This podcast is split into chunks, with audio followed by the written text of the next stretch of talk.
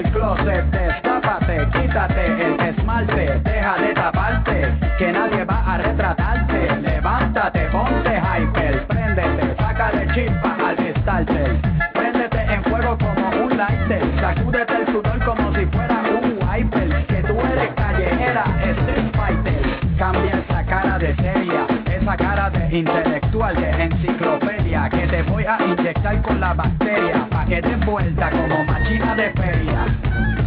Señorita intelectual, ya sé que tiene el área abdominal que va a explotar como fiesta patronal que va a explotar como palestino.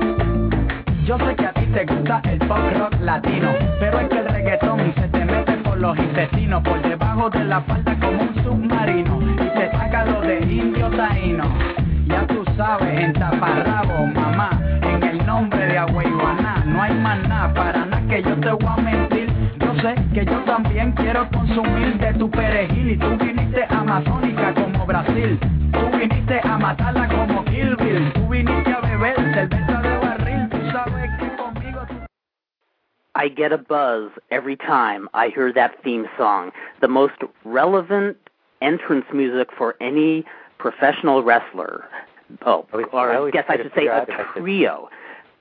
The most relevant theme song for the most relevant wrestlers today for the most irrelevant talk show on Podcast Nation. This is Slam and Stan with Vandal Drummond and Are you out there, Alfredo? No, I'm gonna leave you now. Oh man, ditched again.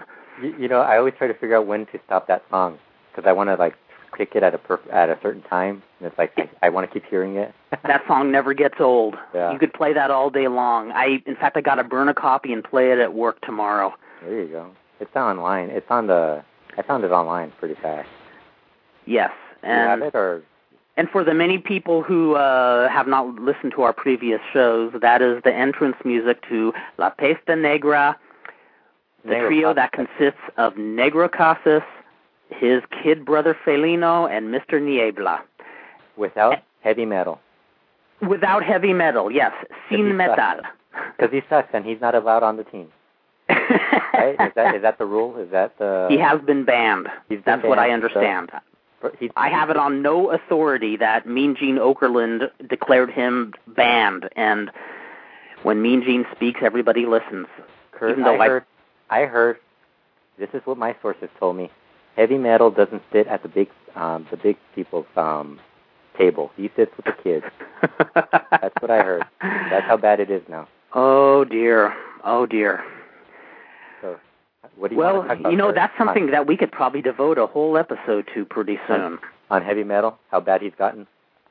Well, if he doesn't sit at the big people's table and uh in the Casas family, you've got to really feel like an outsider then.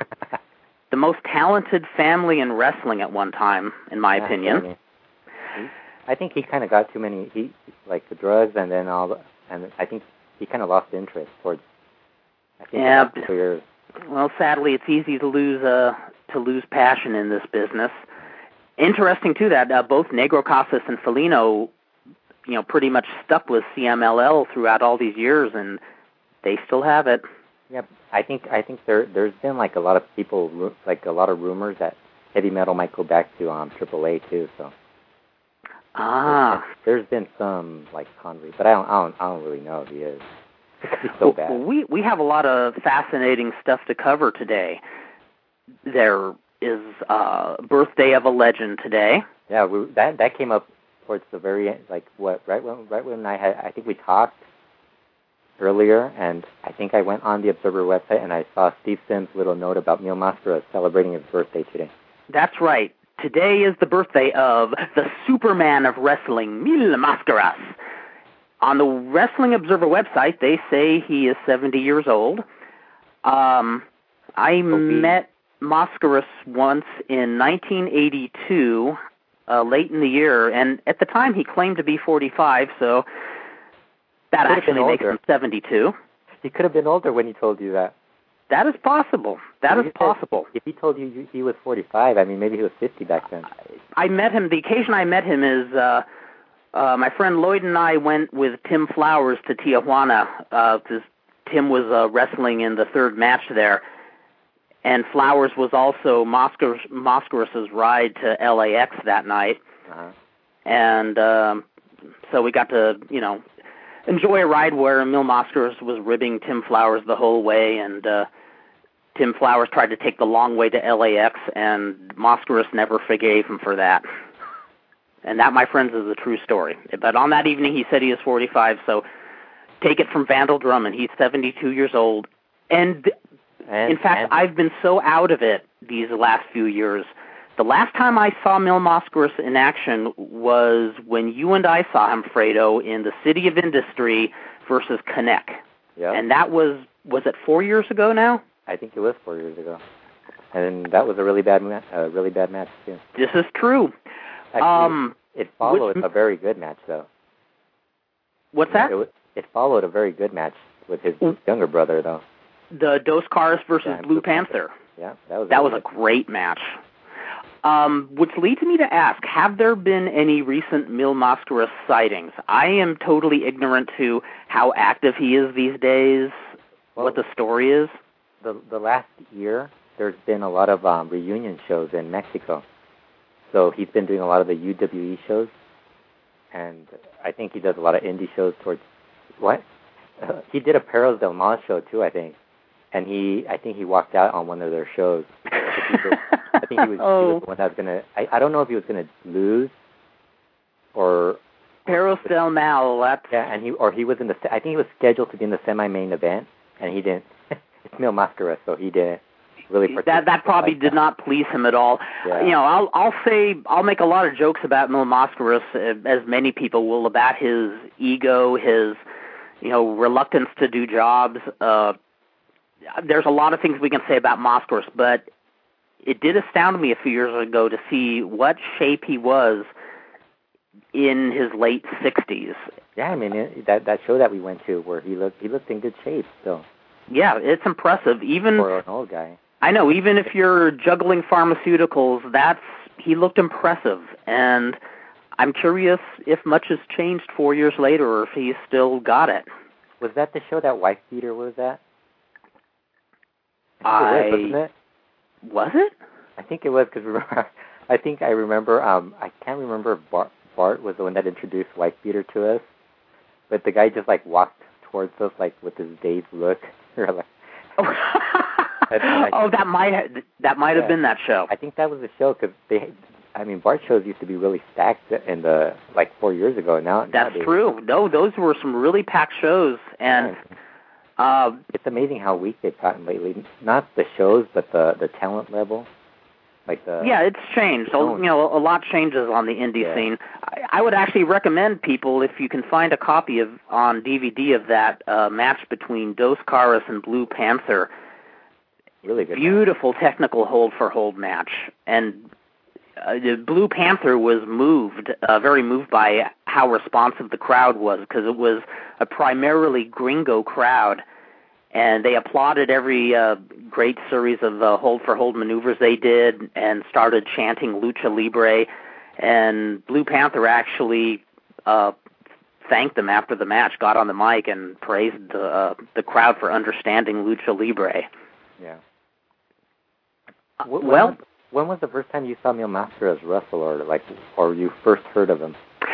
First time I saw Mil Mascaras was in 1972. Uh, I didn't see him live, but he was a fixture here in Los Angeles. Uh, obviously, Mexico was his launching pad to fame, but Los Angeles was the first territory where he got a push in America and was the, you know, that and his push in Houston, Texas under Paul Boesch was you know his first step to becoming an international star, probably you know the most renowned lucha libre star on an international level. Interestingly enough, the first match I ever saw him wrestle was wait, I take it back. Second match, I saw him wrestle a jobber on uh, Channel 34 on a Wednesday night, but the following week he had a Texas death match with Ernie Ladd, and most of the Friday night shows did not air on TV. This show they taped and showed several weeks later on TV. So my second Mil Mascaras match I saw was a Texas death match versus Ernie Ladd, and little did I know it at 10 years old, but I was watching a rare occasion. That occasion was Mil Mascaras doing a clean job. This was back in the day when a Wow. Texas death match, you not only had to pin your opponent, but the opponent opponent had to be down for a ten count afterwards. Yeah. So not only did Mil Mascaras get pinned in the end, but he couldn't get up for a ten count. And at he that time, would- I'm sorry. Do that now. He would never do that now. Oh, he would never do that. Now I'm actually surprised he did it at the time after, you know, throughout the years, you know, hearing stories about his refusal to do jobs. Yeah. I I remember about 5 years ago hearing, you know, John Tolos talk about, you know, his humongous ego even back then when he was pretty new to the business. Wow. Uh, the the other thing I remember so well about that match is my hero at the time was a young Mexican rookie named Raul Mata, who was a great babyface and uh, an excellent worker. He did the run-in at the end of the match to save Mascaras, and back then Ernie Ladd's foreign object was his taped thumb Uh-huh. uh, that he would jab people in the throat with, and the wrestlers that he jabbed would then start spitting up blood. And uh, so when Raul Mata attacked him, he raked Raul Mata's eyes and then started jabbing him in the throat. And not only did Raul Mata do the spitting up of blood, but he did these great death spasms in the middle of the ring. And ten years old, I was horrified. and then another wrestler, Ruben Juarez, came in and took off his dress shoe and started beating Ladd over the head with it. And not only did Ernie Ladd gig for Ruben Juarez, who was probably about five foot four, but uh, Ladd also did a gimmick where he had put an Alka-Seltzer tablet in his mouth, so he'd start frothing Oh, at the oh, mouth to make yeah. it look like he was on his deathbed. oh god. That was the first year I was watching professional wrestling, and oh, L.A. wrestling was so great back then. It was so bloody and so kitschy. It it was a sight to behold. Did, did you ever see any of his movies? The Mil Mascaras movies? Did you ever like? The one movie I saw was uh wait, there are two movies I saw. Yeah. Of the course, the famous Momias de Guanajuato. Uh-huh. Have you seen that one? You know what? I've seen like all uh, practically all those movies that they end up being the same thing over and over. like you know, you just don't remember them. It's like But there's Okay. one movie that stands out, them and when I was little. there's one movie that does stand out in my mind. Uh-huh. It's the Champions of Justice. yeah. You know why that movie stands out in my mind? Why? Mil Mascaras gets his ass kicked by a band of midgets. Oh god. See, he sold for midgets. Look at that. Yes, little masked midgets from another planet, if I remember correctly. They beat the hell out of Mil Mascaras. It's a sight to behold. You know that that's the thing. Like I remember when I when I first saw Mil Mascaras, it was it, it was actually the movies, and I never remember. I don't I don't think he I ever saw him wrestle in Mexico early in his career. Like when I first started watching it, I don't remember uh, Mil Mascaras match from Mexico. I'm I- trying to remember the first time I actually saw him wrestle a straight lucha style match Yeah. because the In the first 80s. seven or eight years I saw him, he was making appearances in Los Angeles wrestling the American heels. Yeah, because I I think I think the first time I saw him was like on World Class, or or or because I think he did a Mid South appearance too though. But I, I Yeah, he made he made quite a few appearances in the various Texas promotions. yeah He But I- made that famous appearance in WCW against a very young Mick Foley. yeah because I remember when I when I saw him World Class I was like who's this guy and they're like oh he's Mexican and Mascaras like he does he never he doesn't wrestle in lucha he's not in lucha in Mexico City or in Coliseo and all that like that's he's not a dinamita or anything you know who's this guy You But I can mean, say that again. I Yeah, agree with you on that.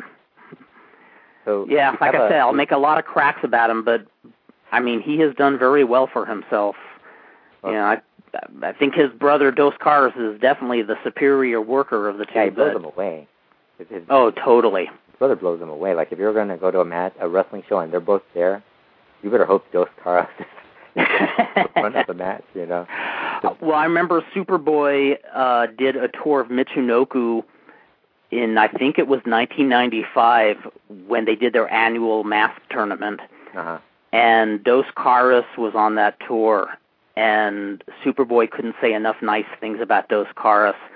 Uh, the one thing that sticks out in my mind is he said there were, you know, that was when a lot of younger wrestlers were doing all these innovative high spots that you had never seen before. Now, if you took a wrestler like Mil Mascaras, he would just ignore those high spots and say, "We're wrestling the match my way." But Dos Caras actually would talk to the younger wrestlers and say, "That's a high spot I've never seen or never done.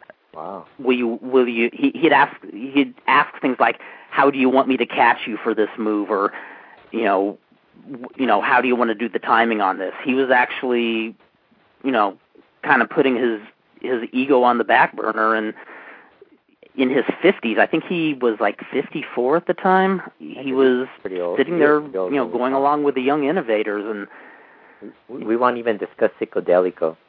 oh lord. He's, like Oh, he's like Lord. heavy metal. He's pretty much no longer. That, being- I was about to I was about to say talk about the person that, that doesn't eat at the big people's table. Yeah, there you go. Oh my Psychedelic. lord, Psicodelico has one of the coolest looking masks I've ever seen, but is also one What of the worst wrestlers I have ever seen. Did, did you did you hear about um his son? Is that um he's in he's working in Florida right now. So he is there. Yeah, and apparently, it, when um Dusty Dusty does the announcing, so Dusty started marking out over the mask. He was Oh, that's How's he supposed to wrestle? He's gonna get dizzy looking at that mask. He's gonna get he's gonna get uh you know distracted and all this stuff. But, the uh, older I get, the more I love Dusty Rhodes. you know that that was the best thing about WCW Saturday Night the last couple of years. Yes. Would do the announcing, and then they switched over to Mike Tenay and um who's that The bald guy um Scott Hudson or I think it was Scott Hudson wasn't it? Oh, the Hudson brothers, something like that. Yeah, Scott Hudson. And um, the, the show you just lost a lot of that that because he was so big on like you wouldn't expect Dusty to mark out for lucha libre. You know, you'd be like, oh, he's In fact- this is a great way to segue into our next subject is what made me a permanent Dusty fan was I heard when Dusty Rhodes saw a AAA show a number a couple of years back and I I can't remember the occasion but he was at a live show and when he saw Pimpinela Escarlata apparently he went nuts and said, "Oh my God! I wish we had this guy back in the Florida day, days. I would have put this guy over like crazy." Well, And that's when I said Dusty is cool. Well, he had Adrian Street, so He had Adrian Street, but Adrian Street is not Pimpinela Escarlata. Escarlata makes Adrian Street look like nothing, and that is with all due respect to Adrian Street. yeah, and Adrian Street, we we're big fans too. Yes, we're big fans of Adrian Street, but Pimpinela is the king of exoticos, or the queen of exoticos, as I am certain he would prefer, which is what I mean by segueing is what is the coolest thing, Alfredo, that is happening in AAA today? It's Fabi Apache giving out relationship advice for Gus and Pimpinela. And this last episode of AAA TV, Pimpinela, who is crazy about Gato Eveready, isn't she telling him to play hard to get now? Yeah, pretty much. which, which you know, it just it's just gonna keep adding to that story more and more, and we're pretty much gonna. We don't know where that's gonna lead with Konnan and all them handling the. And I will be watching every week with bated breath to see where this goes. I love this plot. A transvestite in love with a, uh, with the ever ready cat. That is sweet. Hey Kurt, I got breaking news. What's that? It's breaking news that I don't think half the people will care about, but apparently my package from Mexico has been shipped. Triple Mania is on its way. Oh my gosh! So we'll finally get to see it. Yeah, we you won't have to sit through YouTube. That's the way I'm watching most of my lucha libre these days. But it's kind of hard. I, it's kind of hard watching it on YouTube because you're you're you kind of you have to go back. If you want to fast forward through it, you have to like go through the whole thing, go back. Go, you have to wait till it loads or whatever. I don't know. I am teaching myself patience because there are some really good lucha these days, and of course, we always joke about how much I'm praising Negro Casas, but he is the guy to watch these days. yeah. I do, however, Uh-huh. I have a, a link Got it. that I have not watched yet, but got to give a shout out to Odessa Steps, Mark Cole, and uh, from the Figure Four Wrestling Board, Alan 4L, who hooked him up Hey Kurt, I got another more breaking news. Oh dear, more breaking news before I finish the shout out. Steve Sims is disagreeing with you. What is he disagreeing with you? How dare he? He he is not 72 years old. He is 70. Let me check because he sent me an email.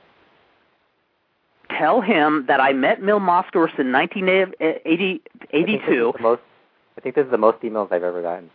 Mil Oh, Moskowitz is the most yeah, Twitter. egotistical motherfucker I have ever. No, he's not the most egotistical motherfucker I've ever met. Oh, Mil But even he said he was 45 back then.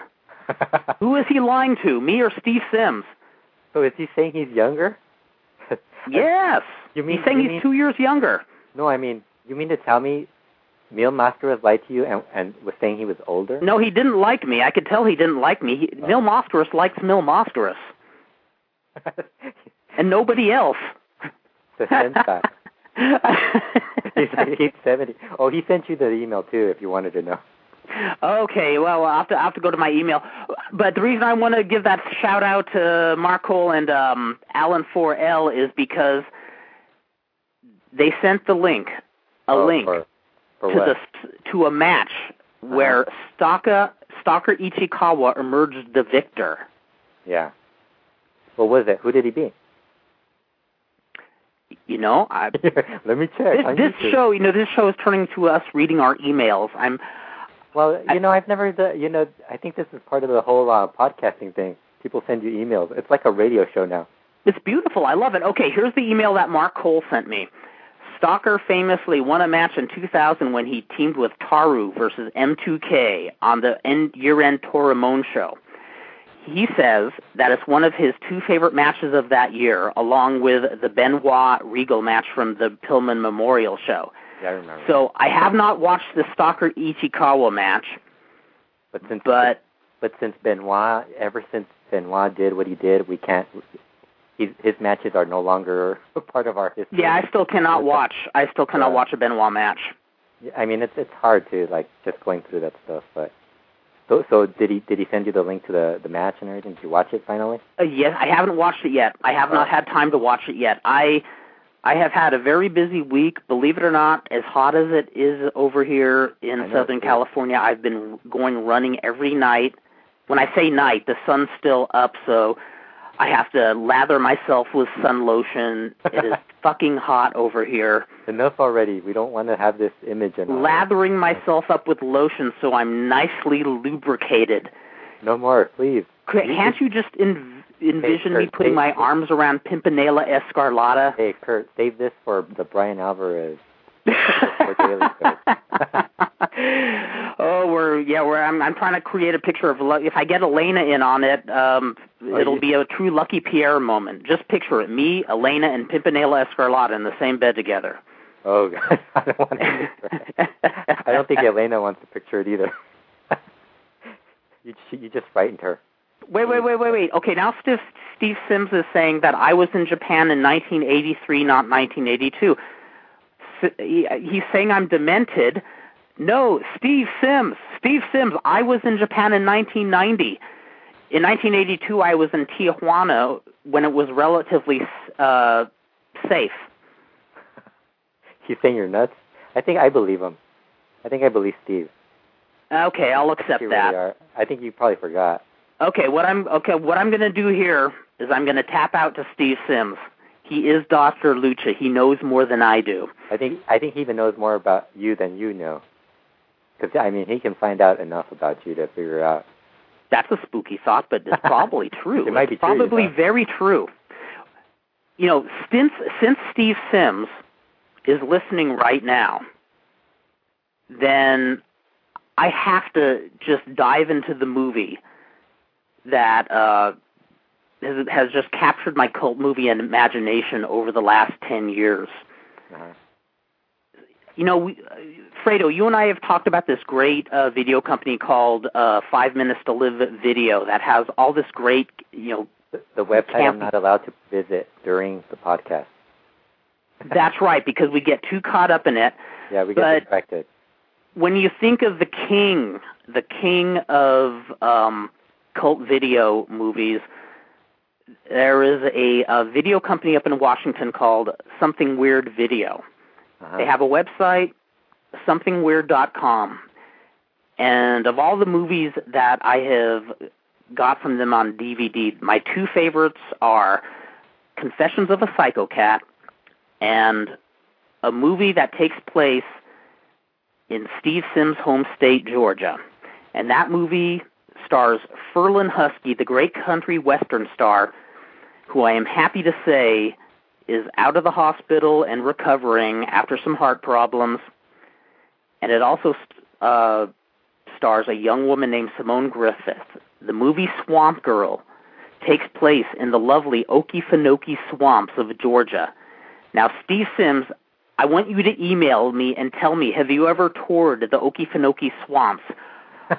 Are they as exotic and exciting as the trailers of Swamp Girl claims it is? Swamp Girl is just one of the movies that makes something weird video the the splendid catalog of cult videos that it is. Ferlin Husky stars as a swamp ranger, a swamp ranger whose name is Jimmy Walker. This was a few years before Good Times, so he does not utter the the phrase dynamite or anything like that. But it's about this, uh, you know, the boy. I'm doing brilliantly, aren't I? hey, you wanted to do your Once review I start talking cult movies, I get tongue tied. It's, it's the cult movies. I blame you and the cult movies. Yes, Yeah. yes. Well, this it, it's about a young girl named Janine who is this mythic swamp girl who lives in the Okefenokee swamps, and for years everybody wonders does she exist or doesn't she? And the highlight of this movie is Ferlin Husky sitting late at night outside his house, singing the song of the Swamp Girls that goes, Have you heard the song the home folks sing who live near Waycross Town? You know this song, Fredo, sing. A willow the wisp, she yeah. lives in the swamp where think I get- people die and I don't, drown. I don't think our listeners want to hear me singing. I know they don't. They don't want to hear me singing either, but they're going to. Oh, this is an awesome. It goes Swamp Girl, Ghost Girl, Hostile Night. In the swamp far gleam, in the cypress stream, in the secret glow of the moonshine whiskey still. This you is know a what we need to do one day? What's we that? Have like a karaoke special and have all the like Dan Fair and Johnny Legend call in. Oh, that would be sweet. That would Johnny be Legend sweet. doing his uh his his rockabilly. Or, or I would love to hear uh, Johnny Legend do a cover of the song Swamp Girl. Oh, In fact, i the best way I can describe this song, I mean this movie, is this seems like the type of movie that Quentin Tarantino would go so crazy over it. He'd make a he'd remake of it. do It's a a beautiful, beautiful movie. And if the name Simone Griffeth rings a bell with anybody, you might remember her as the late David Carradine Squeeze in Death Race 2000, wow. another great cult film. Jeez. Okay, well, since I tend to butcher butcher my reviews these days, since I am Right. so ill prepared to talk about them, we'll go right back to Lucha Libre. Yeah, we were we were really into Lucha Libre, and you just took it to the the movie thing really too soon, you know. I couldn't help it because Steve Sims keeps emailing us, and I keep thinking of oh oh oh Now he he's sent- He's he emailed you. me again, Okefenokee Swamp. Okay, he says, I asked if he had been there, if he had toured the Okefenokee Swamp, and he responds, yes, absolutely, more than once, because his mom's family is from southeast Georgia. He says, it's a weird ecosystem unto itself. Lots of water snakes, poisonous, and crocodiles or alligators or whichever the ones that live near Waycross town. And he says, Lefty Frizzell's long black veil is even better than Swamp Girl. Oh God. See, Steve Sims is just adding more to this. I, I think, I think, I think soon people are going to realize we're not going to be talking as much lucha. This is true. Steve Sims, you rule. You Yeah, rule, Steve Sims. Steve Sims You're is awesome. ruining our lucha show. He's making it a, a movie show now. He's not. You, listen, he hasn't even called in, and he is already upstaging us. He's know, he's kicking our ass on our show. own show. We still, you know what we should do? We should have ask him, ask him if, if he'll email us and and and tell us if those two women that supposedly killed the minis were actually men, like we said last week. Oh, that's the other thing that has been newsworthy for several weeks Yeah, is I, I guess the video came out on Television. I think they they started airing it, like some sort of video or whatever. the video. Okay, is this the Yeah, you video know. that disappeared? The surveillance video that was in the hotel? Yeah, apparently it's it's on it, it appeared on television. I have no idea if it has or hasn't. But I, What's it alleged to? Uh, It shows them arriving with the two guys, with the two midgets. I mean, the oh two, dear. the two vertically challenged wrestlers. because I I don't want to cause trouble. And um, but apparently, when I was reading um the Observer, so I'm guessing Steve Sims is the one that found out that it might be men. It might have been men in drag. So Weren't either you or Steve Sims joking about that last yeah, week? I, I was they joking could about be that men. last. I was joking about that last week. So that's that's why I I, I kind of wonder if it's really it's already finally been realized. Because if it, if it was that, maybe they won't ever find them too. So Interesting. This story just, get, and again, I hate to make light of it, but this story is fascinating. Yeah, I mean it's it's just it just keeps getting weirder as uh, every every single new update on it, it just keeps getting stranger. And, And it seems like every year I find myself saying, I've heard the strangest pro wrestling story I've ever heard, and I keep being proven wrong. yeah, and, and you know a lot of people would you know they, they probably think no that that didn't happen that's not possible it would only happen in the in the movies but I mean it's Mexico you never know when when yes, and it's wrestling. Yeah. But you have so many things, so many like, there's so much crime in Mexico right now that them trying to find a way to make money, like, you know. yes, this It- is I'm true. not sure it happens here too, but So, it, it'll just shock us here too. But it's it's it's more shocking the first time you hear about it. yes, yes. You know what? I wanted to ask you about last time, the very first show we did, Misawa. We, it was with the announcement that Misawa had passed away. Yeah. Um, you want you wanted to talk about um, some of his more famous opponents, and we and we were talking about um, the Lucha guys, like La Fiera, Yes. Oregon, and Jerry Well, it's funny because Ma, um, Misawa obviously is going to be remembered for being Misawa, yeah, but one of the things that I hate to, to overshadow his legacy as Mitsuharu Misawa is his legacy as Tiger Mask. And being a Lucha Libre fan, the reason that's such a big deal to me is he worked so well with the Mexican wrestlers, with La Fiera, Jerry Estrada, um, Pirata Morgan, uh huh, and I remember the first Tiger Mask, Satoru Sayama. They uh, brought in a lot of guys like Solar, uh, Abdullah Tamba, uh huh, uh, several guys from Mexico to work with Sayama. And what I disliked about Sayama was he didn't seem keen to work their style. I actually I shouldn't say I didn't like that. It's just the way he worked. yeah, But Misawa, uh, it blew me away because here he was working their style to the fullest, locking up to the right, working to the right. Uh, and you even see wrestlers who go to Mexico and don't want to work their styles. I mean, one of the things I loved about Owen Hart is when I saw those matches he wrestled in UWA is he was one of the few guys who worked hard to adapt, you know, to lucha libre style. hmm And that is not an easy style to adapt to. I mean, today uh, styles seem a lot more hybrid and Yeah, you know it's a little interloping than they used to be. yeah, But back then there was a lot of stubbornness. I, I remember you know t- you know talking to people who worked Mexican style back then. Um, specifically, I, I remember Konnan when he was first breaking into the American market. He would say sometimes he would you know meet American wrestlers for the first time, and when he said I've worked Mexico, they'd just kind of politely nod like, "Oh yeah, that shit," you know, that Mexican shit. So there was a real stigma about Mexican style, Uh-huh. you know, before you know folks like you know Eddie Guerrero, And you know, and Rey Mysterio Jr. were around. Uh, the funniest thing, I'm not making this up. Several wrestlers told me you shouldn't watch Mexican wrestling. I would ask them why. They say, "Well, you know it's all fake, don't you?" yeah, yeah, like like the real pro wrestling. Yeah, exactly. where, where where guys where you could actually see the guy where the what was what was the big move in the '80s? The rake to the back. That? the Hogan right to the back.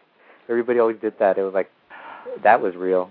Yeah. Oh, yeah, yeah. There's all this very realistic stuff I used to see in American wrestling, like when there was a tag team match and they would throw the wrestlers into each other, the heels into each other, but their arms would interlock, causing them to spin into circles and run back into the baby faces.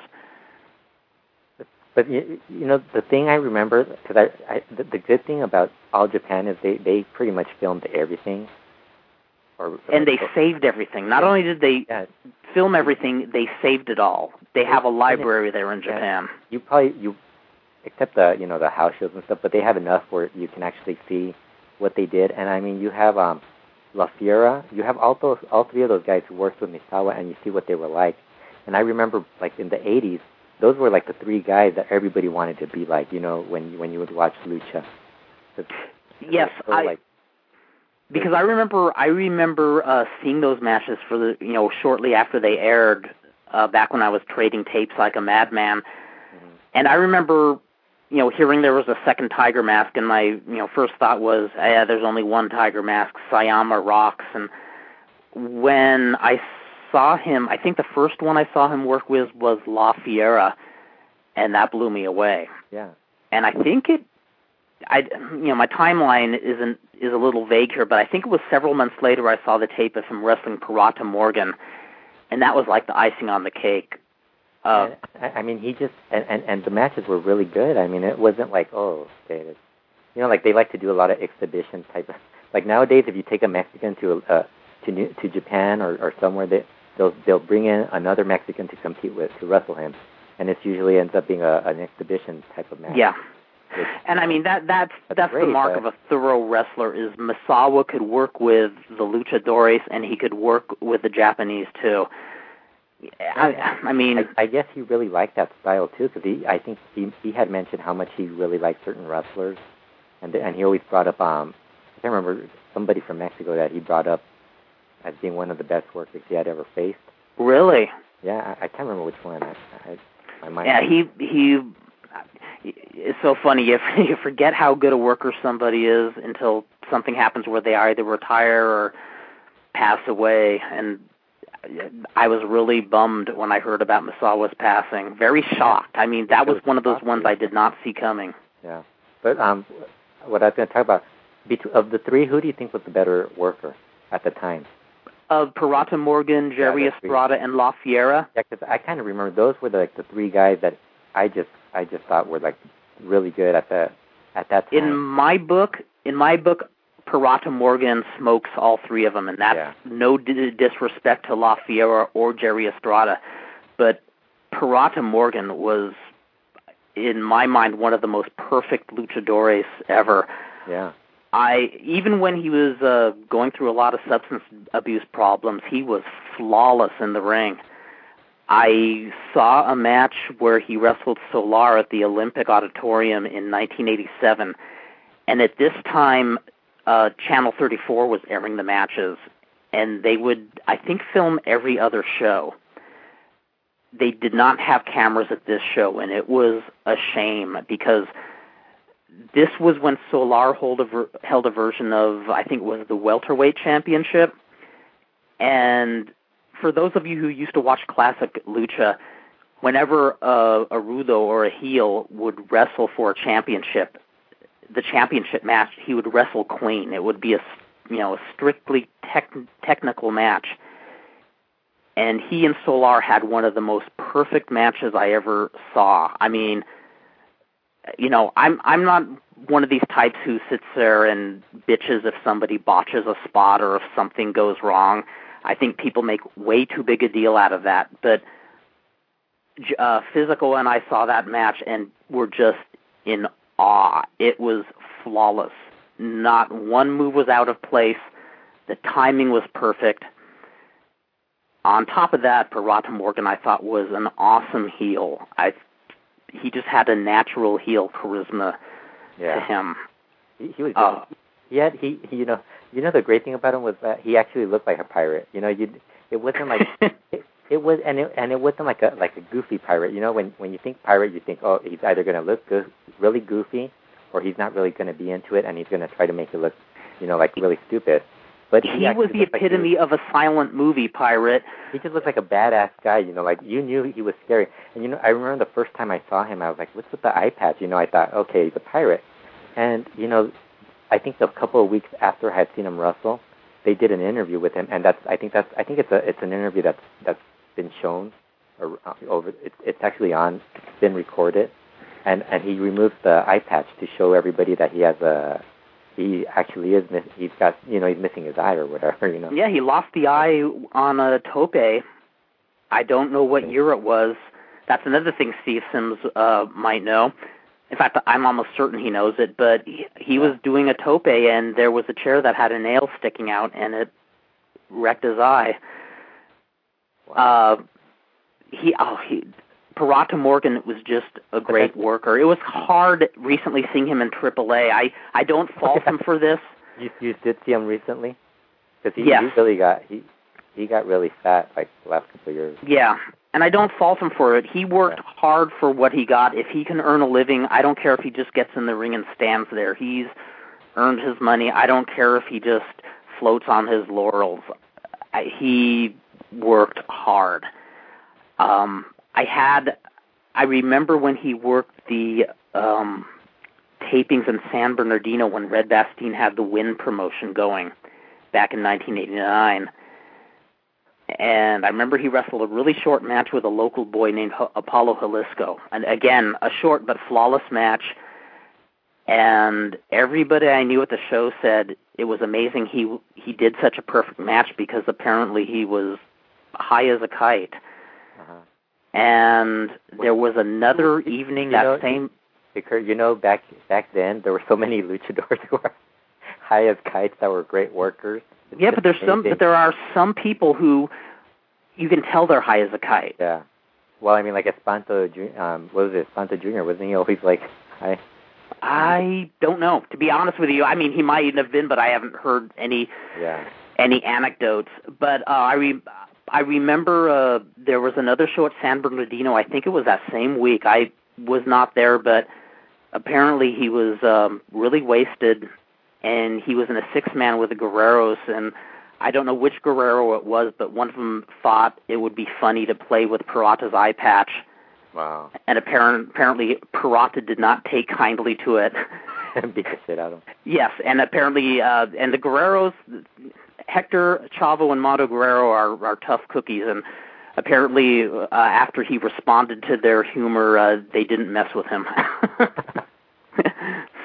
um, and oh, oh, oh, and and by the way, Steve Sims furthers that the Minis killers were not read- men.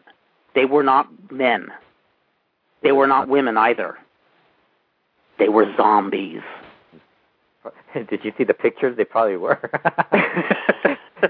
Looking at those pictures, I wouldn't I wouldn't disagree with him being that they were zombies. See, there is a reason. There's a reason I'm scared of zombies. They are real. Yeah. He also furthers that We just realized we just found out breaking news. Steve Sims is going to Comic Con. he is going to Comic Con, and Mark Cole Oh. will be at Comic Con. No, he's not going. Mark Cole is, so I don't know if Steve Sims is going. Well, Steve, you should go. We should we should do a we should do a special discussing Steve Sims. Yeah, we should have uh, every episode will be a Steve Sims episode. I do want to point out that at Comic Con every year, my good friend Eric Caidin of Hollywood Book and Poster has a booth at Comic Con, and Eric Caidin has some bitchin' wrestling material there. He has a lot of old Olympic Auditorium programs from the early '70s. So if you're into collecting that sort of paraphernalia, he's the guy to go to. Uh, we get another email from Steve Sims. This guy rocks, and he points out where Jose lives. It is already the 17th, so Jose Fernandez, the uh, one of the coolest wrestling fans in the history of the business, and one of the co-founders of the term Guajardian. Happy birthday! oh, it's his birthday.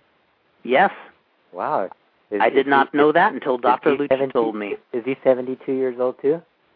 I believe he is. Yes, yes. I have it old. on absolutely no authority that Jose Fernandez is in fact 72. He ages much better than Mil Mascaras does. He looks about 25 or so.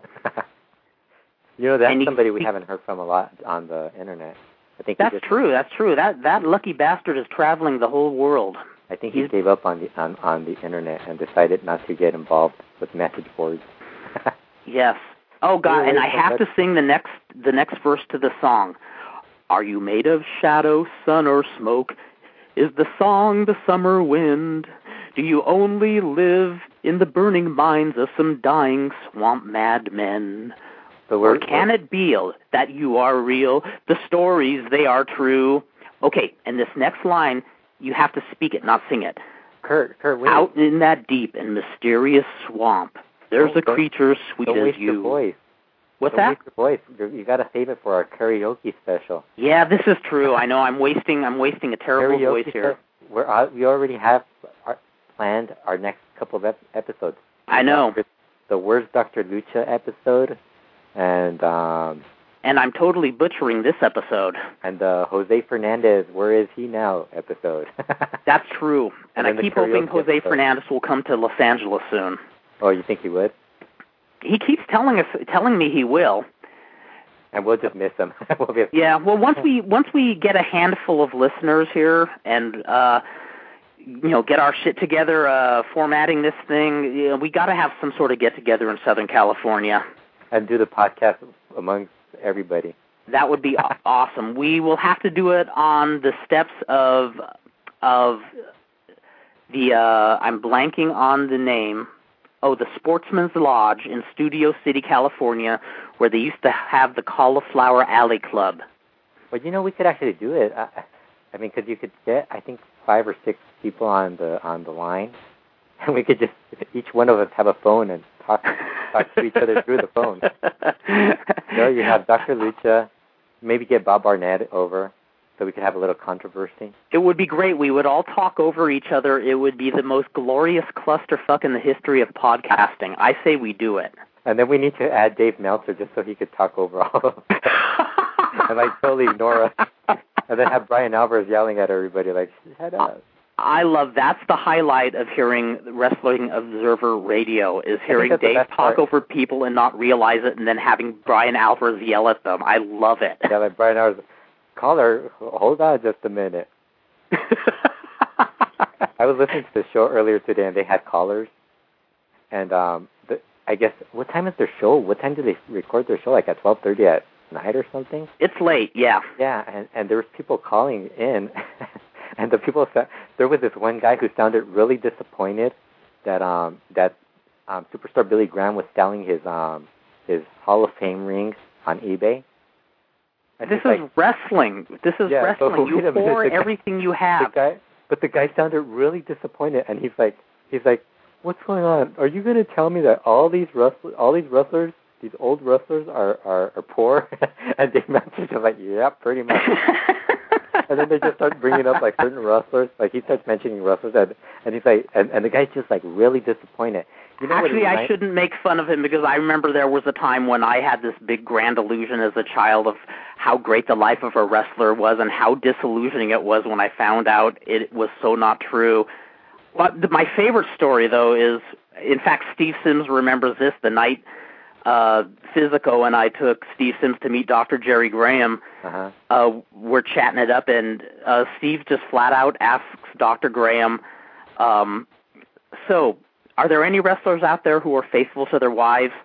And not even a second passes where Dr. Graham just shakes his head and says, "Nah, they're all whoremongers." And uh, I can't remember which one have said, "Oh, come on, there's got to be an exception to the rule somewhere." And he just shook his head. Whoremongers. Wrestlers are whores. I'm telling you.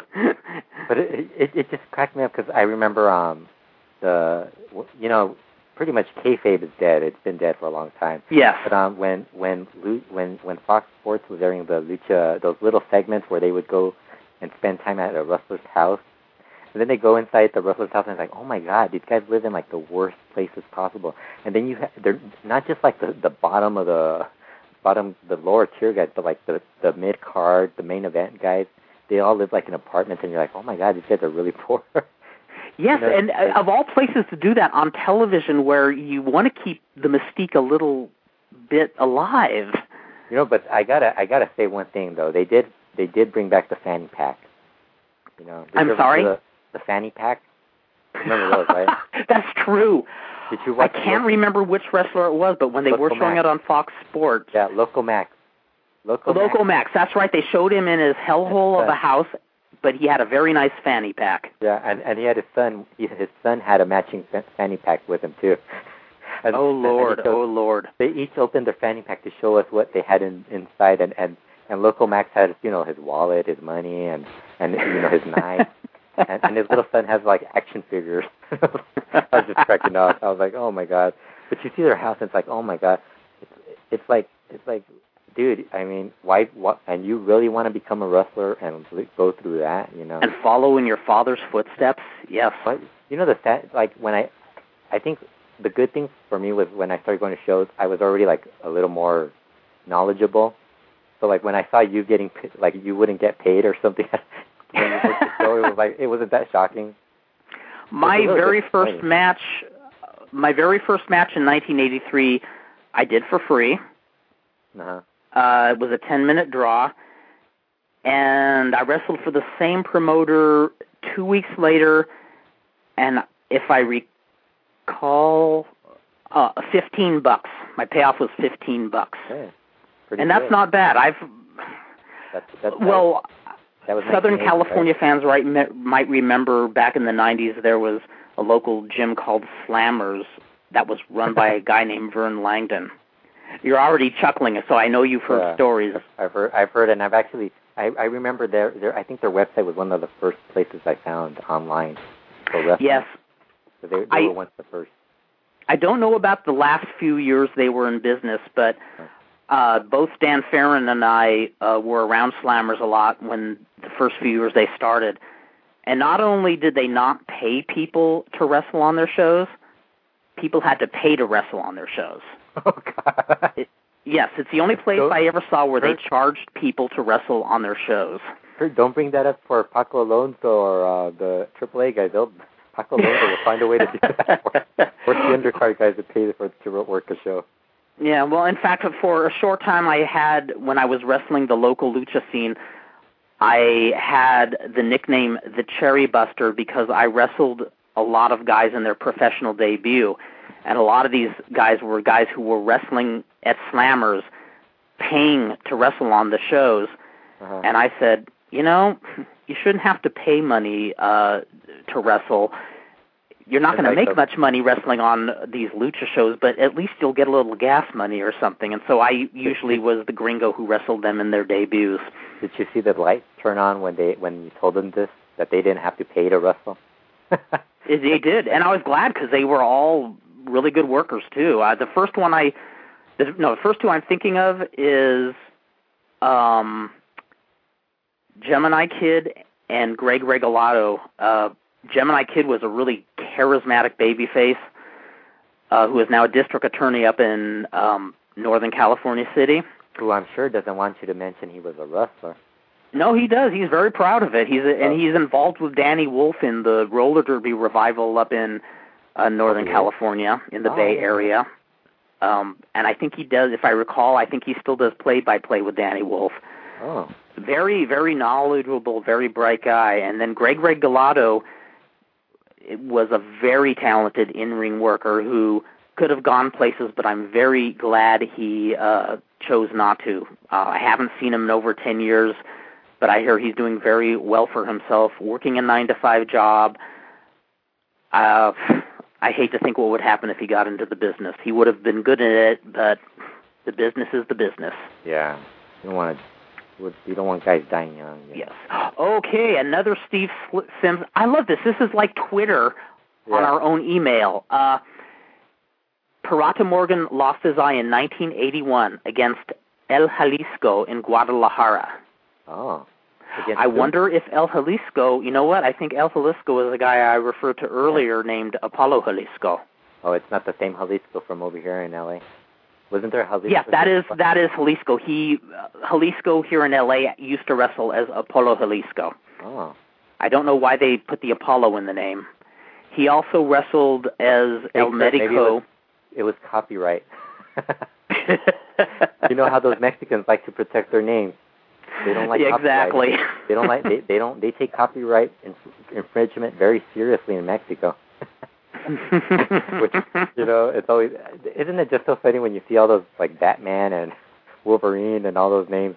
or how about C3PO? Yeah, there you go. And, Yeah, that was a good one too. In fact, there were two teams of R2D2 and C3PO wrestling for different promotions, and I remember they did an angle in one of the Lucha magazines where they were going to do a mask versus mask, but I think it was more a magazine angle than a promotional angle. Was was the C3PO the one that Harley Race shot on? Remember Yes. there was a story that Or- Harley Race. I should say one of the three POs. Oh, it was one of them. There were several C3 POs. I wonder who it was. I would like to know who he. I would be curious too. He one of the C3POs wrestled here in Los Angeles for a short time. But he didn't do the robot gimmick where he wrestled like a robot. He just I know that sucks. they called him Robot C3 and he just kind of wrestled like a wrestler, which in all places uh, uh, where you wrestle just like a regular wrestler. We're talking. Los Angeles, home of the bionic wrestler and the monster. You know, seriously, like, why don't they, if these guys are gonna? That's what I mean. If you're gonna do a gimmick, do it right. You know, if you're gonna Exactly. be a robot, be like a robot. Don't like fucking do Yes. stuff. Exactly. I I agree at 100%. You go kitschy, you go all out. Yeah, I mean, it's, it's, I'm still disappointed with Lasertron promos. Uh, me too. You know, he didn't. He sounded. It was Hector Guerrero. I mean, it was like he didn't even try hiding it. He should have been hiding it. You know, like Yeah, well, in fact, in San Bernardino, that was another funny thing. A little kid ran up to Lasertron screaming, Hector, Hector, when he was coming to the ring. and that and God kid- bless Hector Guerrero. He he didn't act like an asshole. He patted the kid on the head. So That little kid turned up to main event in WrestleMania. That little kid grew up to be David Hanna. Oh.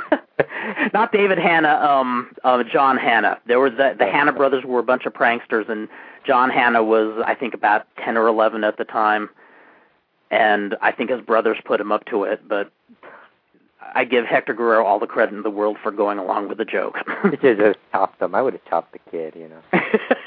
like, okay, Steve "Yeah, Sims kid." also says that the wrestler he asked Dr. Jerry Graham about was specifically Bob Backlund. So, according Oh, to the late great yeah. Dr. Jerry Graham, Bob Backlund was a whoremonger. well, you know, Bob Backlund. That's another guy that just got mentioned on the Observer too. For being a, a really serious guy. yeah, somebody who took himself a little too seriously. Yeah. Um, I remember there, I remember hearing about one night where Dr. Jerry Graham tried to get him to drink with him, and that was a shoot. Backlund did not drink. Oh god. and he kept on telling the doc, "Oh no, sir, I don't drink." And he's ah, Okay. nah, champ, come on, it's good for you. Oh, Kurt, we're running out of time. we are running out of time. Your the, the the outro, or whatever it's called. The the let's call it the outcast. Yeah, the the final ninety seconds where we start hearing the voices. That's right. We hear the voices in our heads and the voices in your heads, and I read the wisdom of Dr. Lucha Steve Sims, who I want to thank for appearing uh, via email on our show. You rock. And let me plug www.standtheembryo.com. I am adding to this thing almost on a daily basis now. Know, It's nothing of much consequence, but Alfredo, more importantly, let's talk about Slam Jam Dam Slam Bam, God damn it. Damn it, Slam Bam Jam dot com. Slam Bam Jam dot com. Where you- What's your recommendation of the week from your DVD collection? My recommendation is all 4,500 DVDs. Buy them all. You've heard it, ladies and gentlemen. It'll be the best investment you can ever make. Best like investment for Alfredo, that is. But make it. His wrestling DVDs rock.